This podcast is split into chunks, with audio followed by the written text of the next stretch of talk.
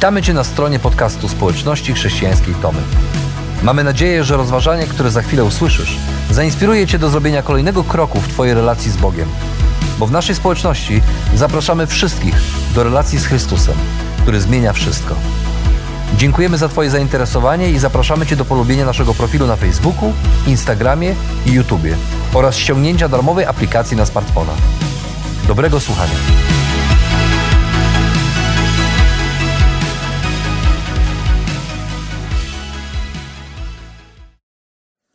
Dzień 15 września 2008 roku przeszedł do historii jako początek jednego e, z największych współczesnych kryzysów ekonomicznych świata, współczesnego świata.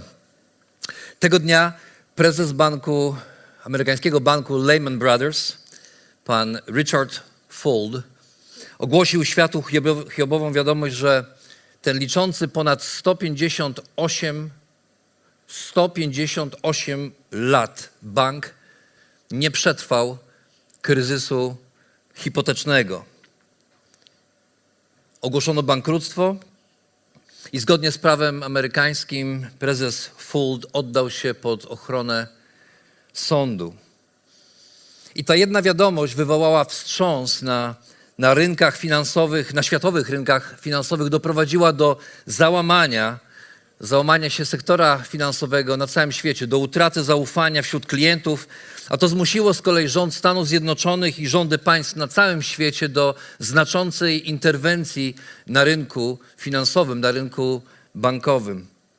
W ciągu następnych kilku lat w światową gospodarkę wpompowano miliardy, miliardy albo wręcz biliony dolarów po to, żeby ratować system bankowy, a razem z systemem bankowym, żeby ratować gospodarki, gospodarkę właściwie światową, tak trzeba to powiedzieć, która zbudowana przez lata, albo budowana przez lata na systemie nieograniczonego praktycznie dostępu do kredytów hipotecznych, czyli do zaciągania pożyczek pod zastaw, spowodowała ten krach.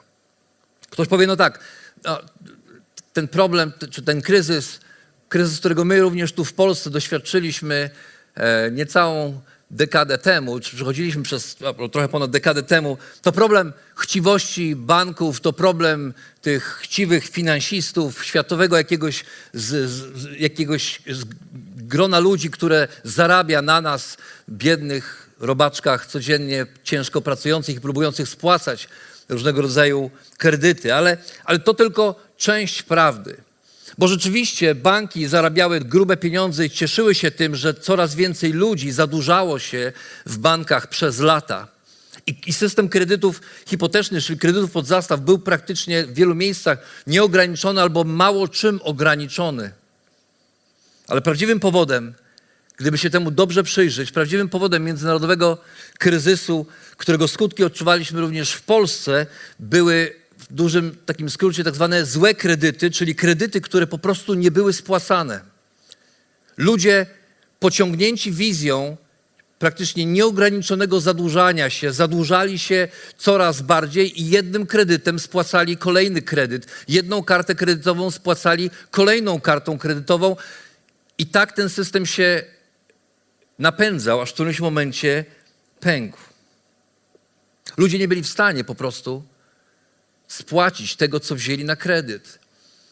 I w konsekwencji to doprowadziło do jednego z największych kryzysów finansowych, porównywanego do tak zwanej Wielkiej Depresji z czasów dwudziestolecia międzywojennego. A w Polsce uosobieniem tych problemów stała się sylwetka Macieja. Maciej był bohaterem reportażu pod tytułem Ukredytowiony który pojawił się w Gazecie Wyborczej w tamtym czasie i opisywał swoje życie, właściwie opisy, opisywał, zdawał relacje ze swojego życia. Maciej zaciągnął kredyt, czy, czy suma jego zadłużenia, bo to nie był jeden kredyt, suma zadłużenia Macieja wyniosła 350 tysięcy, miesięczne raty wynosiły 10 tysięcy złotych i w swoim liście do redakcji pan Maciej tak opisywał swoje problemy. Miałem spore zadłużenie. Zobaczyłem reklamę Getin Banku, masz dowód, weź kredyt. Po 20 minutach wyszedłem z 10 tysiącami. Na drugi dzień Aigo po drugiej stronie ulicy, następne 10 tysięcy. Spłaciłem ZUS, kupiłem Chryslera. Spłaciłem kamerę cyfrową w Lukas Banku. Gdy wpłacałem kolejną ratę, usłyszałem, że od ręki dostanę 10 tysięcy. Wziąłem. Odezwał się Getin Bank, że mogę wpaść po kolejne 10 tysięcy. Skorzystałem. I pan Maciej nie ukrywał tego, że w dużej mierze cały ten problem leżał po jego stronie. Mając nieograniczoną możliwość zadłużania się, Maciej nie umiał się zatrzymać i tak wpadał w pętlę czy w spiralę zadłużenia, właściwie w pętlę zadłużenia, bo kończył swój list tak. Piszę, piszę do pani, gdyż problem, w który z własnej głupoty i braku odpowiedzialności popadłem, dotyczy 137 tysięcy ludzi. Tyle osób spłaca ponad 10 kredytów jednocześnie i, i, i liczba ta stale rośnie. Mam nadzieję, że mój przykład pomoże ostrzec innych ludzi, lecz też banki przed tym, czym grozi rozdawnictwo kredytów. I powiedziałem, że pan Maciej wpadł nawet nie w spiralę, tylko w pętlę kredytową, która jak prawdziwa pętla zaciskała się coraz bardziej na jego szyi. Tydzień po tym liście, który wysłał do redakcji Gazety Wyborczej, pan Maciej popełnił samobójstwo. Historia Macieja to historia, czy przykład, albo taki bardzo ewidentny przykład tego, co dzieje się z nami, kiedy nie potrafimy się zatrzymać. Kiedy mając przed sobą perspektywę, czy to łatwego zarobku, czy to poszerzenia swoich możliwości, czy to e, podążania za swoimi pragnieniami, kiedy słyszymy, że rób to, co jest dla ciebie dobre, lub to, co jest dla ciebie wygodne, lub to, rób to, co lubisz, to, co chcesz, e, nie potrafimy się zatrzymać. I lądujemy w miejscu, w którym, z którego bardzo trudno jest wrócić. To przykład braku samokontroli, braku opanowania. Ale przecież to nie jest jedyna kwestia, której, której ten problem dotyczy. Bo czy mówimy o gromadzeniu dóbr i finansów, czy mówimy o niepohamowaniu w pracy i o sięganiu po kolejne możliwości, bo przecież są kolejne możliwości i nie można ich przeoczyć? Czy mówimy o jedzeniu i piciu? Kiedy jemy czy pijemy ponad miarę i nie zastanawiamy się nad tym, jak to może mieć wpływ na nasze życie. Czy mówimy o seksie w kontekście nie tylko relacji, którą mamy, ale właśnie w kontekście relacji, których może nie mamy i które bardzo byśmy chcieli mieć i, i, i próbujemy coś z tym zrobić. Niepohamowani w tej sferze, niepohamowani w kwestii emocji, czy złych emocji, gniewu, który wybucha niczym wulkan i niszczy wszystko to, nad czym pracowaliśmy przez lata. Niezatrzymanie się w kwestii używek, gdzie jedna lampka wina przestaje wystarczać i staje się pretekstem do kolejnej lampki wina i do kolejnej lampki czegoś mocniejszego, aż w końcu nawet nie wiemy kiedy łapiemy się na tym, że nie jesteśmy w stanie cofnąć się do miejsca, w którym już nam, już nie potrafimy powiedzieć sobie stop. Czy internet? Kwestia surfowania po, po, po internecie, już nie tylko odczytywania wiadomości czy różnego rodzaju miejsc, ale kwestia życia przyklejonego do ekranu, telefonu czy komputera. Życia, w którym media społecznościowe stają się naszym życiem po prostu, w którym przestajemy żyć, ale żyjemy tym, czym żyją inni, tracimy własne życie na rzecz karmienia się życiem innych ludzi, kiedy nie potrafimy się zatrzymać i kiedy jeszcze jeden post, jeszcze jedno zejście w dół, jeszcze trochę, jeszcze sprawdzę coś na Twitterze, jeszcze sprawdzę coś na Facebooku, jeszcze tylko jedno nagranie dla TikToka i okazuje się, że jeszcze jeden film na YouTubie prowadzi nas do kolejnego i nawet nie wiemy kiedy, Jesteśmy, godzina minęła, a my nawet nie wiemy, jak to przeszło i nie potrafimy się zatrzymać. Myślę, że każdy z nas na swój sposób, dosłownie każdy z nas, w jakiejś sferze życia albo w kilku sferach życia zmaga się z problemem opanowania, wstrzemięźliwości czy samokontroli. Nie wszyscy jednak, myślę, wystarczająco poważnie traktujemy tę kwestię, bo bo myślę, że do końca nie zdajemy sobie sprawy z tego, co się dzieje z nami, kiedy powoli odpuszczamy sobie rzeczy w różnych sferach naszego życia. Kiedy przekraczamy tę granicę, za którą mamy, mamy nagle to poczucie, że już nie ma odwrotu, albo że bardzo trudno jest wrócić. I to nigdy nie dzieje się gwałtownie, to nigdy nie dzieje się tak, że, że wydarza się jedna rzecz i już straciliśmy kontrolę. Najczęściej dzieje się to powoli, małymi krokami, stąd w sposób bardzo, bardzo niezauważony, jak ta słynna ilustracja z podgrzewaniem, z podgrzewaniem żaby, którą wrzuca się do zwykłej wody, ale powoli się ją podgrzewa i w ten sposób niszczy. I dlatego ten problem staje się dla nas często tak niezauważalny i nie zdajemy sobie sprawy z konsekwencji tego, czym jest powolne uleganie kolejnej rzeczy w naszym życiu.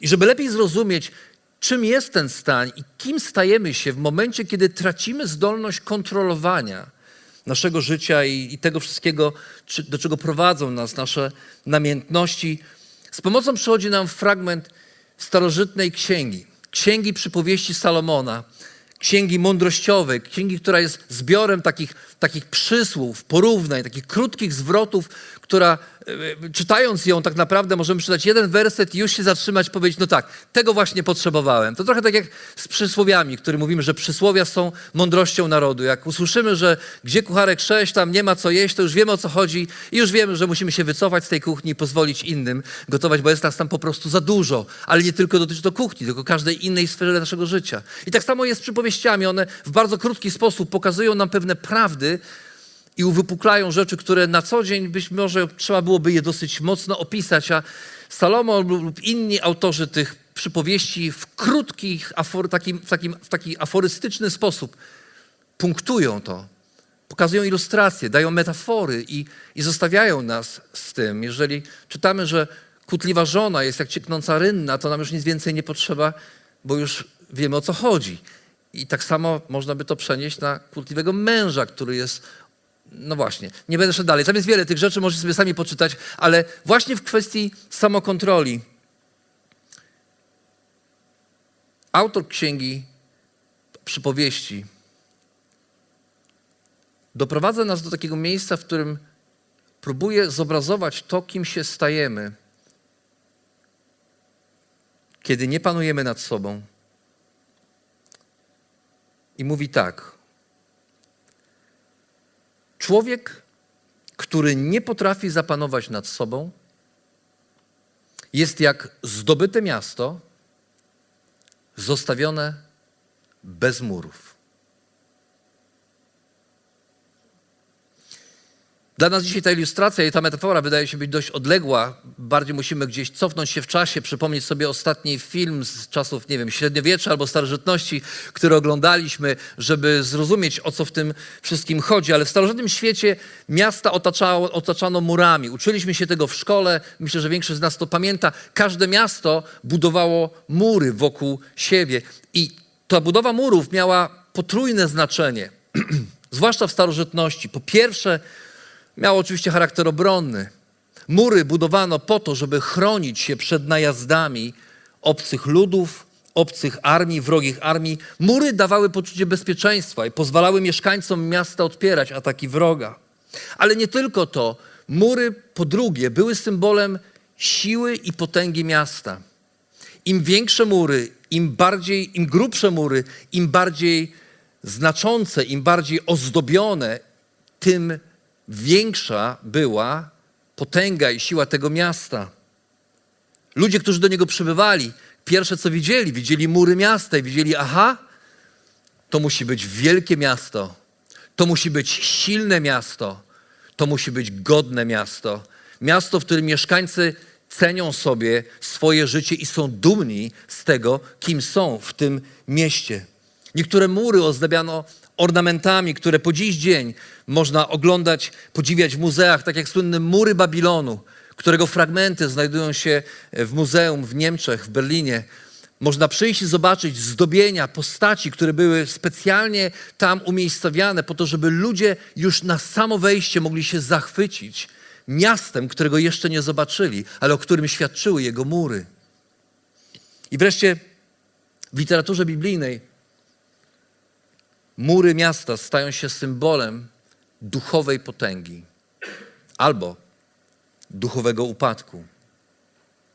Kiedy w czasach panowania Persów prorok Nehemiasz dowiedział się, że mury Jerozolimy są zniszczone, o czym opowiada nam księga Nehemiasza w Starym Testamencie, czytamy o tym, że on gorzko zapłakał i płakał nad miastem, ale płakał nad zniszczonymi murami Jerozolimy, ponieważ one były symbolem nie tylko upadku miasta w ogóle, one były symbolem, dowodem na upadek, duchowy upadek całego Izraela. Jego odwrócenia się od Boga, jego odejścia od Boga, jego niewoli, do której został zabrany. I Nehemiasz prosił o to, żeby móc wrócić i odbudować mury. Nie prosi o to, żeby pojechać i, i zacząć prowadzić studium biblijne z Izraelitami. Nie, nie, prosi o to, żeby pojechać i znowu zacząć zbierać Izraelitów wokół słowa, ale pierwszą rzeczą, o którą prosi i pierwszą, którą robi, to jest wraca do Jerozolimy po to, żeby odbudować mury miasta. Dlatego, że odbudowanie murów miasta, świętego miasta Jerozolimy, było symbolem czy początkiem odbudowy życia, duchowego życia całego narodu, odbudowy relacji z Bogiem, powrotu do Słowa. Dlatego autor Księgi Przypowieści, pisząc o człowieku nieopanowanym, posługuje się metaforą miasta, które jest zdobyte, a jego mury zniszczone. I w tym krótkim zdaniu, w tym krótkim zdaniu zdaje się obrazować ponurą rzeczywistość takiej osoby, która nie potrafi zapanować nad swoimi namiętnościami. Po pierwsze, autor przypowieści przyrównuje człowieka do miasta. Miasta, czyli miejsca pełnego życia, cieszącego się powodzeniem i przychylnością samego Boga. Tak jakby chciał powiedzieć, ty, Rafał, jesteś jak miasto. Miasto tętniące życiem, miasto, nad którym ja, Bóg, roztaczam swoją przychylność, miasto, któremu chcę błogosławić. Twoje życie jest miastem, które ma być na moją chwałę, na moją chlubę. Ale po drugie, w tym fragmencie autor przypowieści zwraca naszą uwagę, przyrównuje człowieka nieopanowanego pozbawionego samokontroli, do miasta, które zostało zdobyte, podbite przez wrogą armię, zniewolone, znajdujące się pod wrogą okupacją. Czyli już nie ja rządzę w moim mieście, ale ktoś inny, ktoś, kto mnie zdobył, rządzi w moim mieście. Już nie ja rządzę swoim życiem, ale ktoś inny rządzi moim życiem. Po trzecie, Autor przypowieści zwraca naszą uwagę, że taki człowiek, który został podbity, podbity przez wrogie armię swoich namiętności, pragnień i porządliwości, jest niczym miasto zdobyte, ale to nie wszystko. To miasto, którego mury zostały doszczętnie zniszczone. Czyli miasto, które staje się kompletnie bezbronne wobec innych najeźdźców. Tu nie chodzi już o tego, który przyszedł. Ten, kto przyszedł, już zdobył to miasto, ale mury miasta zostały zniszczone po to, żeby jeszcze inni najeźdźcy mogli sobie wejść i zrobić w tym mieście, co chcą. Jeszcze kolejni nieproszeni goście mogą wejść do tego miasta i bez specjalnego wysiłku zdobyć je, zniszczyć je, splądrować je, wykorzystać je, użyć je dla siebie. To miasto którym każdy nieproszony gość może się po swojemu rozgościć. To miasto, które zostaje oddarte ze swojej godności i pozostaje bezbronne w obliczu dalszych najazdów z zewnątrz. Wreszcie to miasto, które poprzez to, że zostały zburzone jego mury, nagle traci poczucie tego, co jest centrum, bo zaczyna w niepohamowany sposób rozrastać się w dowolnym kierunku, przed którym już nikt tego miasta nie chroni. Ono się po prostu rozwija. Tam, gdzie ktoś postawi kolejny dom, tam, gdzie ktoś zabierze kolejny fragment miasta, tam, gdzie ktoś zbuduje kolejny dom, tam to miasto po prostu się rozejdzie. I to wszystko. Ludzie miasta przestają mieć kontrolę nad tym, w jaki sposób to miasto się rozwija. Człowiek, który nie potrafi zapanować nad sobą, jest jak zdobyte miasto zostawione bez murów, pozbawione życia podbite przez wrogie armie i całkowicie bezbronne wobec dalszych najazdów z zewnątrz, pozbawione wyraźnego centrum, rozrastające się bez żadnej kontroli. Innymi słowy, autor przypowieści próbuje nam pokazać, że brak samokontroli, brak opanowania, brak wstrzemięźliwości w jakiejkolwiek sferze naszego życia wiedzie w prostej linii do zniszczenia, bo człowiek, który nie potrafi zatrzymać się w swoich pragnieniach, w swoich emocjach, w swoich porządliwościach, w swoich dążeniach, w swoich ambicjach, w swoim ciągłym przesuwaniu granicy tego, co jest dobre, tego, co jest właściwe, tego, w tym ciągłym racjonalizowaniu czegoś, co, o czym wie, że jest grzechem, ale jeszcze jeden raz, jeszcze jeden krok. Taki człowiek, chcąc, nie chcąc, dąży w stronę autodestrukcji. I historia świata jest historią, która bezwzględnie pokazuje ten proces, który możemy się uczyć. Sting kiedyś śpiewał, że history will teach us nothing, czyli że historia niczego nas nie uczy, ale gdybyśmy przez chwilę mogli zatrzymać się i spróbować, spróbowali jednak wziąć dobrą lekcję z historii, którą, którą może, z której, jakby, która już się wydarzyła, to musielibyśmy, czy moglibyśmy spojrzeć na Imperium Rzymskie. Imperium, które zostało zbudowane na prawie i na samodyscyplinie. Imperium, którego przepisy prawa, których przepisów prawa uczymy się, na, u, studenci prawa uczą się na uczelniach do dziś i które stanowi fundament tego wszystkiego, co my dzisiaj nazywamy prawem. I w oparciu o swoje prawo, czy, a właściwie można powiedzieć, że to prawo i dyscyplina sprawiły, że armia rzymska była niepokonana, a imperium rzymskie rozrastało się w sposób niepohamowany wręcz. Ale z czasem rzymska prawość i dyscyplina zaczęły ustępować rozwiązłości i pogardzie dla prawa.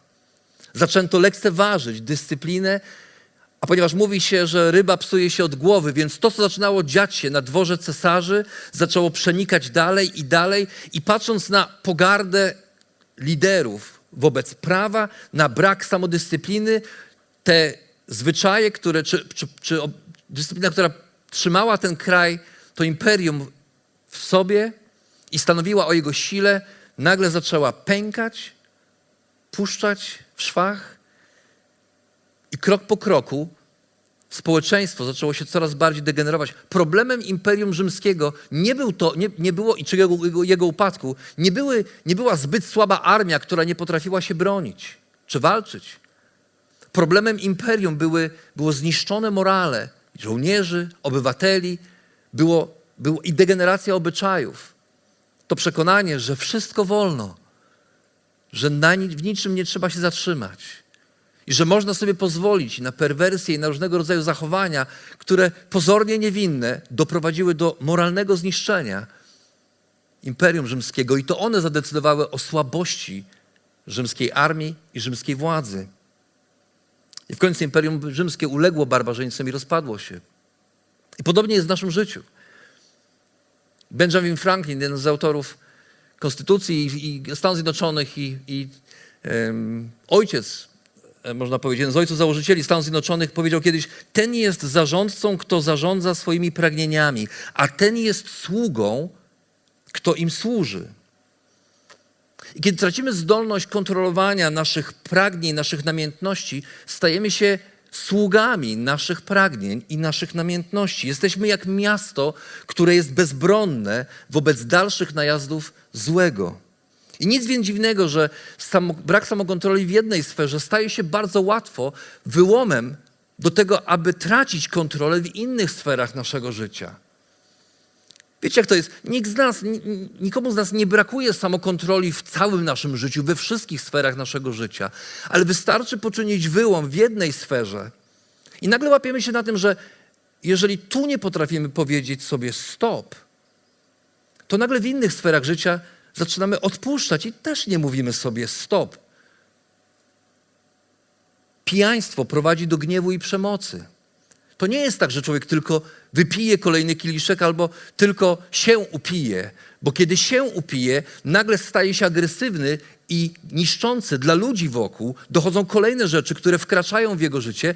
Człowiek, który jest pod wpływem alkoholu, jest dużo mniej zdolny do tego, żeby się zatrzymać, zanim spojrzy na niewłaściwą stronę, zanim podniesie rękę na swoją żonę. Pobłażanie seksualnym namiętnością prowadzi do zdrady i rozpadu małżeństwa. To nie jest tylko tak, że pooglądam sobie jakieś rzeczy online. Ale nagle okazuje się, że, że moje uzależnienie od pornografii prowadzi do tego, że zaczynam emocjonalnie, to samo w sobie już emocjonalną zdradą mojej żony, a potem to, co dzieje się dalej, to to, że moja żona przestaje mi ufać, a potem nagle okazuje się, że nie mogę się opanować w tej sferze i zaczynam flirtować w sposób niekontrolowany z kimś, kto jest dla mnie może bardziej miły czy uprzejmy niż moja żona z jakiegoś powodu, albo w, z którym po prostu lepiej mi się rozmawia. Przesuwam pewną granicę w jednej sferze, nagle zaczynam być otwarty na różnego rodzaju rzeczy w innej sferze i nagle czuję się po prostu kompletnie bezbronny. Moje małżeństwo zaczyna wisieć na włosku tylko dlatego, że patrzyłem na pornografię? Tylko jaż. Bo brak kontroli w jednej sferze doprowadził do braku kontroli w innych sferach i popuszczania, powolnego popuszczania tych więzów, które gdzieś tam, czy, czy takich dobrych więzów, które trzymały nas w ryzach. Poluzowanie w kwestiach finansowych staje się zalążkiem drobnych kłamstw i kłamstewek, które w prostej linii prowadzą do, za, do braku zaufania. Jeszcze tu wydam pieniądze. Ja wiem, że moja żona się na to nie zgodzi, więc po cichu wydam na to pieniądze. Jak już kupię to, co miałem kupić, no to przecież nie każe mi tego zwracać, więc najwyżej powiem, że dostałem. I takie jedno kłamstwo, czy jedno poluzowanie w kwestii finansowej prowadzi do kłamstwa, kłamstwo prowadzi do braku zaufania. I nagle okazuje się, że, że my nie wiemy do końca, co mój mąż, na co mój mąż, czy na co moja żona wydaje pieniądze, kiedy ze mną nie jest.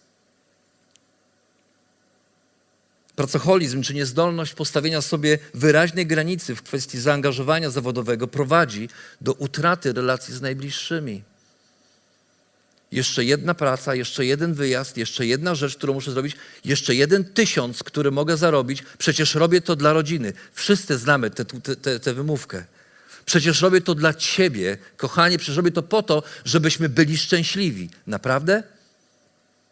Zobaczymy, co powiesz za parę lat, kiedy twoje dziecko spojrzy wstecz i powie, tato, ty nigdy nie poszedłeś ze mną na rower, bo zawsze było coś. Nie pamiętam, żebyśmy kiedykolwiek byli razem na meczu, bo zawsze było coś. To prawda, zapłaciłeś mi za to, żebym pojechał z kolegami na mecz, ale ja miałem w nosie chodzenie z kolegami na mecz. Ja chciałem pójść z tobą. Ale przecież pracowałem. No właśnie. No właśnie. Starożytni Grecy, dużo dzisiaj mówimy o starożytności, ale oni właśnie w swojej sztuce dążyli do ukazania piękna ludzkiego ciała w idealnych proporcjach, w których nic nie jest nad wyraz, niczego nie ma za dużo.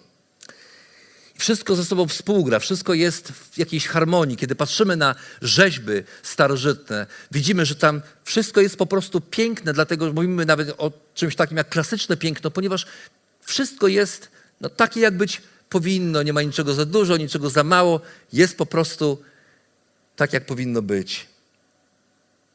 I wyrazem tej filozofii było przekonanie Arystotelesa, greckiego filozofa, który powiedział: Uważam za odważniejszego tego, kto pokonuje swoje pragnienia, niż tego, kto pokonuje swoich wrogów, ponieważ najtrudniejsze zwycięstwo, uwaga, najtrudniejsze zwycięstwo w Twoim i moim życiu to zwycięstwo nad samym sobą.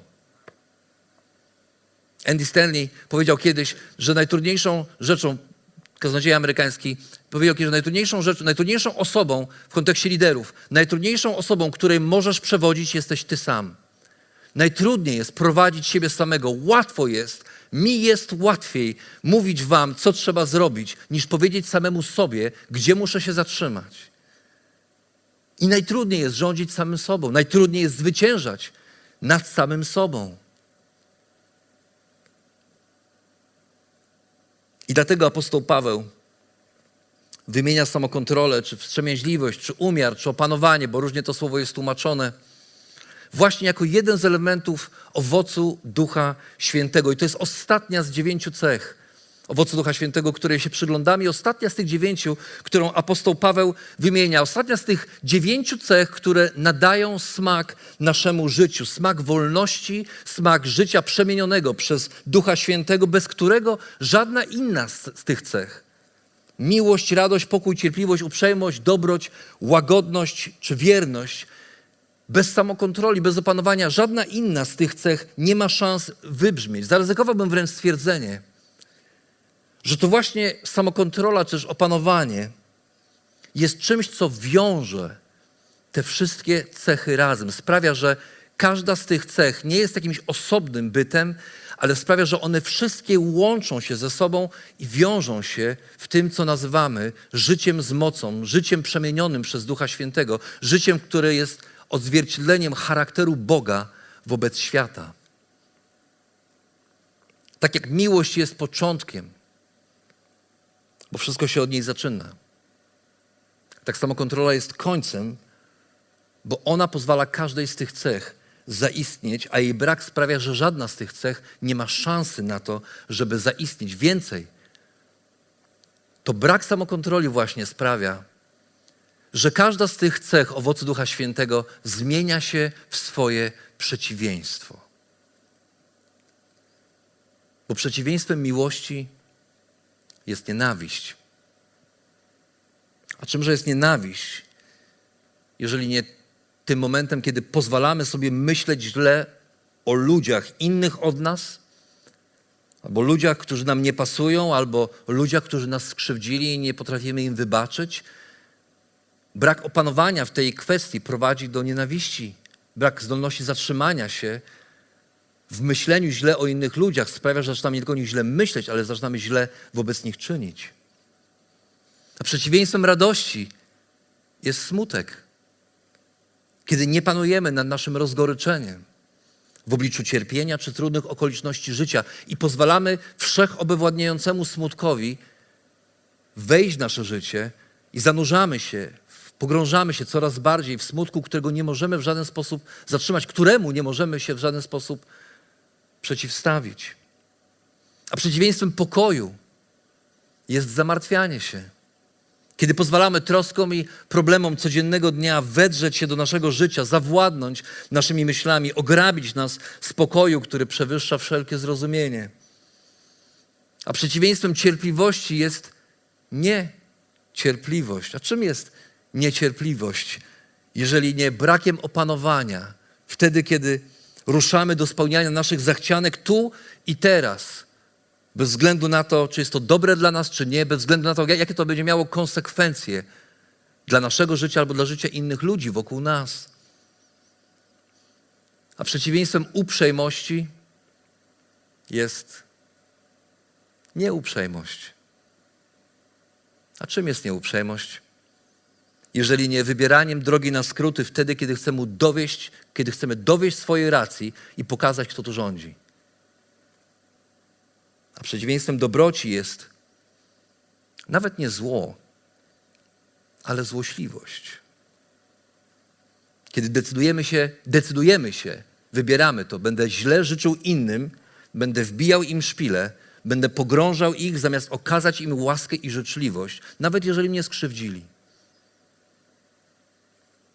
A przeciwieństwem wierności jest niewierność kiedy trudne okoliczności w naszym życiu wydłużają się z dnia na dzień, z tygodnia na tydzień, z miesiąca na miesiąc, wydłużają się latami. W końcu nie mamy już sił, aby trzymać się tego, co słuszne, co biblijne, co właściwe, co Bóg określił w swoim słowie.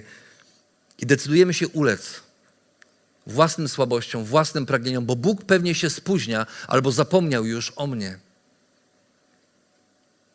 A przeciwieństwem łagodności jest porywczość kiedy w przypływie gniewu i złości wypowiadamy o jedno słowo za dużo, robimy o jedną rzecz za dużo, niszcząc z trudem budowane przez lata relacje.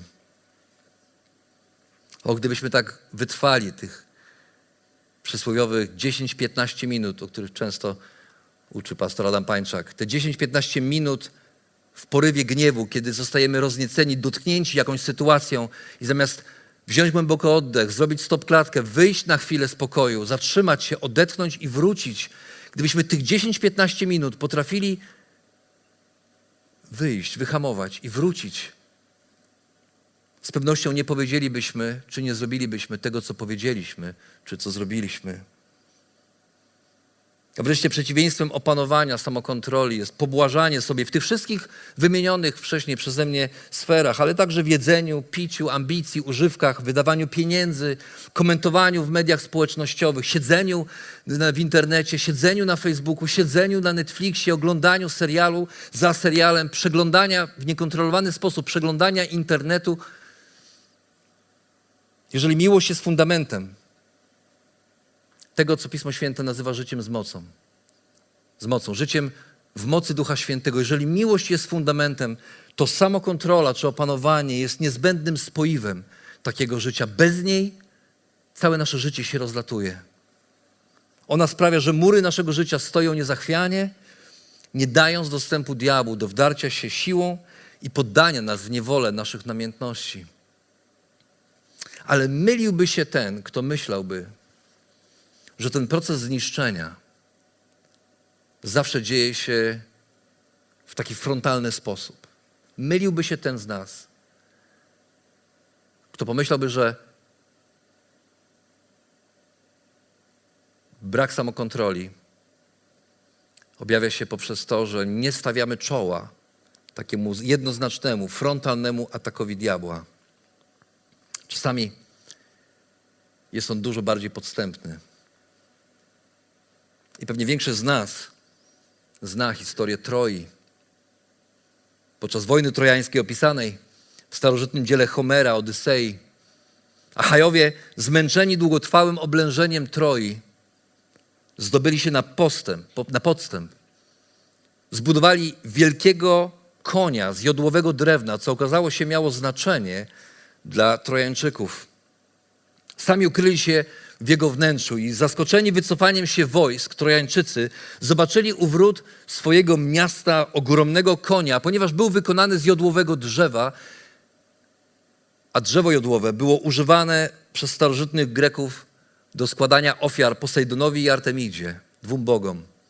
Więc oni zobaczyli tego konia, ponieważ był zbudowany z jodłowego drzewa, pomyśleli sobie, że to będzie koń, którego złożą na ofiarę za to, że wygrali wreszcie wojnę z Trojańczykami, że obronili swoje miasto i w przypływie euforii, poczucia sukcesu wciągnęli tego konia przez otwarte bramy miasta, zaprosili go do swojego życia.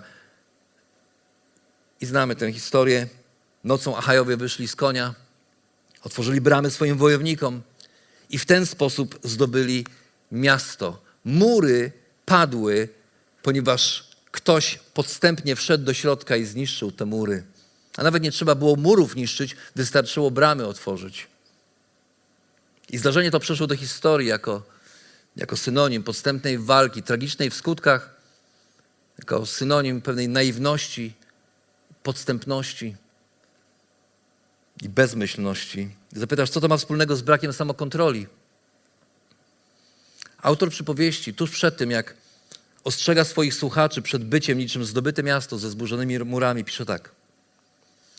Niedobrze jest jeść zbyt wiele miodu. Nie jest też chwałą szukanie własnej chwały. Ktoś powie, co ma wspólnego jedzenie miodu z szukaniem własnej chwały?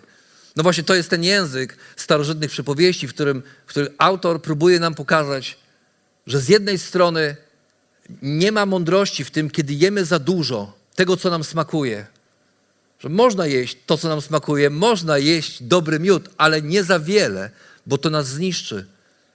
I dalej porównuję to, bo to jest tak samo, jak z szukaniem własnej chwały, wtedy, kiedy nam się wydaje, że jesteśmy tacy świetni i tak sobie już poradziliśmy ze wszystkim, że to nam należy się chwała, ponieważ w tej czy innej sferze naszego życia daliśmy odpór złemu, więc możemy sobie pozwolić na więcej w innej sferze naszego życia. Trojańczycy zbyt wcześnie uwierzyli we własny sukces. Uwierzyli w to, że wielodniowa czy wielotygodniowa obrona przyniosła efekty w postaci odejścia e, e, Achajczyków. Że wykonany z jodłowego drewna koń posłuży im jako ofiara dla bogów. I tak jak niedobrze jest zjeść zbyt wiele miodu, tak też niedobrze jest szukać własnej chwały. Tak jak niedobrze jest nie umieć pohamować się w swoich pragnieniach, tak też niedobrze jest pomyśleć za wcześnie, że odnieśliśmy sukces i upoić się swoim własnym sukcesem. I autor przypowieści przestrzega nas przed tym, żebyśmy przypadkiem nie zaczęli myśleć o tym, że samokontrola jest czymś, z czym my sami możemy sobie poradzić, że to jest efekt naszej silnej woli, że będziemy tacy silni tacy mocni i wtedy nam się uda. Bo okazuje się, że największym problemem człowieka jest nie to, kiedy donosi porażkę, ale dużo trudniej jest przeżyć sukces niż porażkę, ponieważ sukces nadyma, daje poczucie tego, że oto już sobie poradziłem i jestem świetny. I to są wszystkie te historie tych z nas, którzy poradzili sobie w jakiejś sferze, udało im się wytrzymać bez albo pod kontrolą w tej czy innej sferze i nagle przyszła sytuacja, w której staliśmy się tak samo krusi, jak byliśmy kiedyś. Tak samo słabi, jak byliśmy kiedyś i upadliśmy znowu. I zdaliśmy sobie sprawę z tego, że tu nie chodzi o kolejną, tu nie chodzi o naszą moc. I nie chodzi też nawet o to, że my jesteśmy tacy świetni, tacy mocni, tacy damy radę i, i, cała naprzód. Ale jedno zwycięstwo w kwestii uprzejmości nie sprawia, że stajemy się na zawsze odporni na pokusę nieuprzejmości. Jedno zwycięstwo w sferze wierności nie sprawia, że na zawsze stajemy się odporni na pokusę odpuszczania i pójścia na skróty i tak dalej, i tak dalej. Kiedy zbyt szybko ulegamy pokusie szukania własnej chwały, stajemy się tak samo bezbronni, jak gdybyśmy ulegli tej pokusie wcześniej, bo pycha chodzi przed upadkiem, mówi autor przypowieści w innym miejscu. A źródłem pychy jest nasze przekonanie o własnej wielkości, tego, że nie potrzebujemy nikogo, że to wszystko opiera się o naszą samokontrolę. E, nie. Gdyby tak było, to okazałoby się, że ostatnie 10 tygodni z życia naszej społeczności to był kompletnie zmarnowany czas. Bo jeżeli tak jest i wszystko to, co robimy, jest zupełnie bez sensu, bo jeżeli tak jest, że nie potrzebujemy Boga po to, żeby mieć więcej uprzejmości, więcej łagodności, więcej miłości, więcej radości w naszym życiu, jeżeli tak jest, to wystarczy, że pójdziemy to do dobrych psychoterapeutów albo terapeutów, nawet naszej poradni, a przede wszystkim naszej poradni, mamy ich kilkoro, możemy pójść do nich, oni nam powiedzą, co mamy robić i już. Ale autor przypowieści pokazuje nam, że to wcale nie chodzi o naszą własną chwałę, ale o to, co Bóg może uczynić w Twoim życiu i że to właśnie On musi całkowicie zawładnąć Twoim życiem. Dlatego kończąc ten cykl rozważań o życiu z mocą, o życiu w mocy Ducha Świętego, musimy pamiętać, że to nie jest życie, w którym polegamy na sobie i sile naszej woli. Ani tym bardziej nie jest to życie, w którym pobłażamy zachciankom naszego ciała i mówimy, wszystko mi wolno, co mi tam, jakoś to będzie. Jestem młody, jestem młoda, albo, albo już jestem na tyle dorosły czy dojrzały, że na pewno mnie to nie ruszy. Ale każdego dnia jesteśmy zachęceni do tego, żeby być napełnianymi Duchem Świętym, żeby każdego dnia podporządkowywać swoje życie Duchowi Świętemu, każdego dnia napełniać się Bogiem poprzez czytanie Jego Słowa, nie czekanie na niedzielę, aż ktoś powie kazanie i w końcu będę miał o czym pomyśleć, ale każdego dnia czytanie Słowa, które Cię wzmacnia, każdego dnia Życie z Bogiem w modlitwie, rozmawianie z Nim o tym, co Cię boli, o tym, co Cię cieszy, o tym, gdzie jesteś słaby, rozmawianie z Nim, proszenie o to, żeby dał Ci siłę w Twoich słabościach, a też napełnianie się Duchem Świętym, to napełnianie się Jego mocą poprzez autentyczne, otwarte relacje z innymi wierzącymi ludźmi, którzy potrafią powiedzieć Ci prawdę w miłości. I potrafią powiedzieć, stary, musisz się zatrzymać. Bo nawet nie wiesz, nawet tego nie widzisz, idziesz na czołowe zderzenie.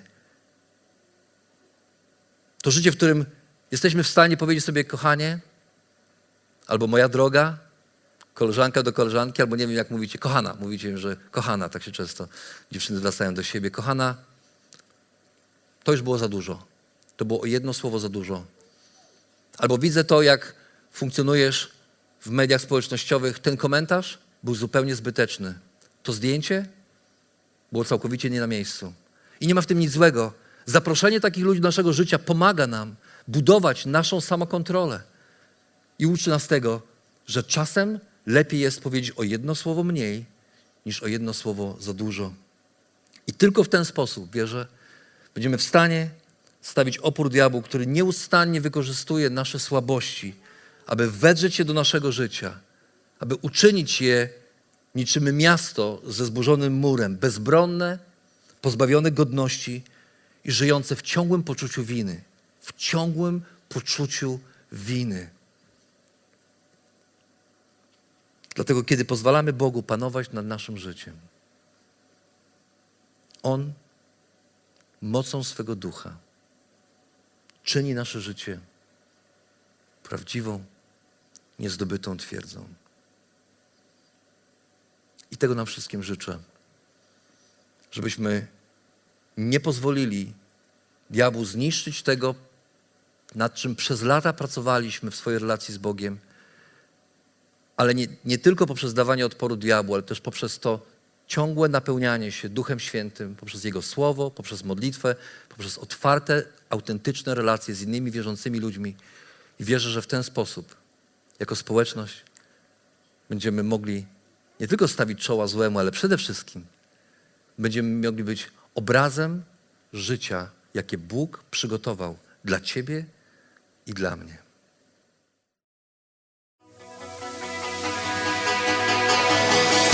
Jeszcze raz dziękujemy za wysłuchanie naszego rozważania. Jeżeli mieszkasz w okolicach Tomaszowa Mazowieckiego lub Łodzi, zapraszamy Cię do odwiedzenia nas na niedzielnym nabożeństwie. Więcej informacji znajdziesz na stronie schatomy.pl.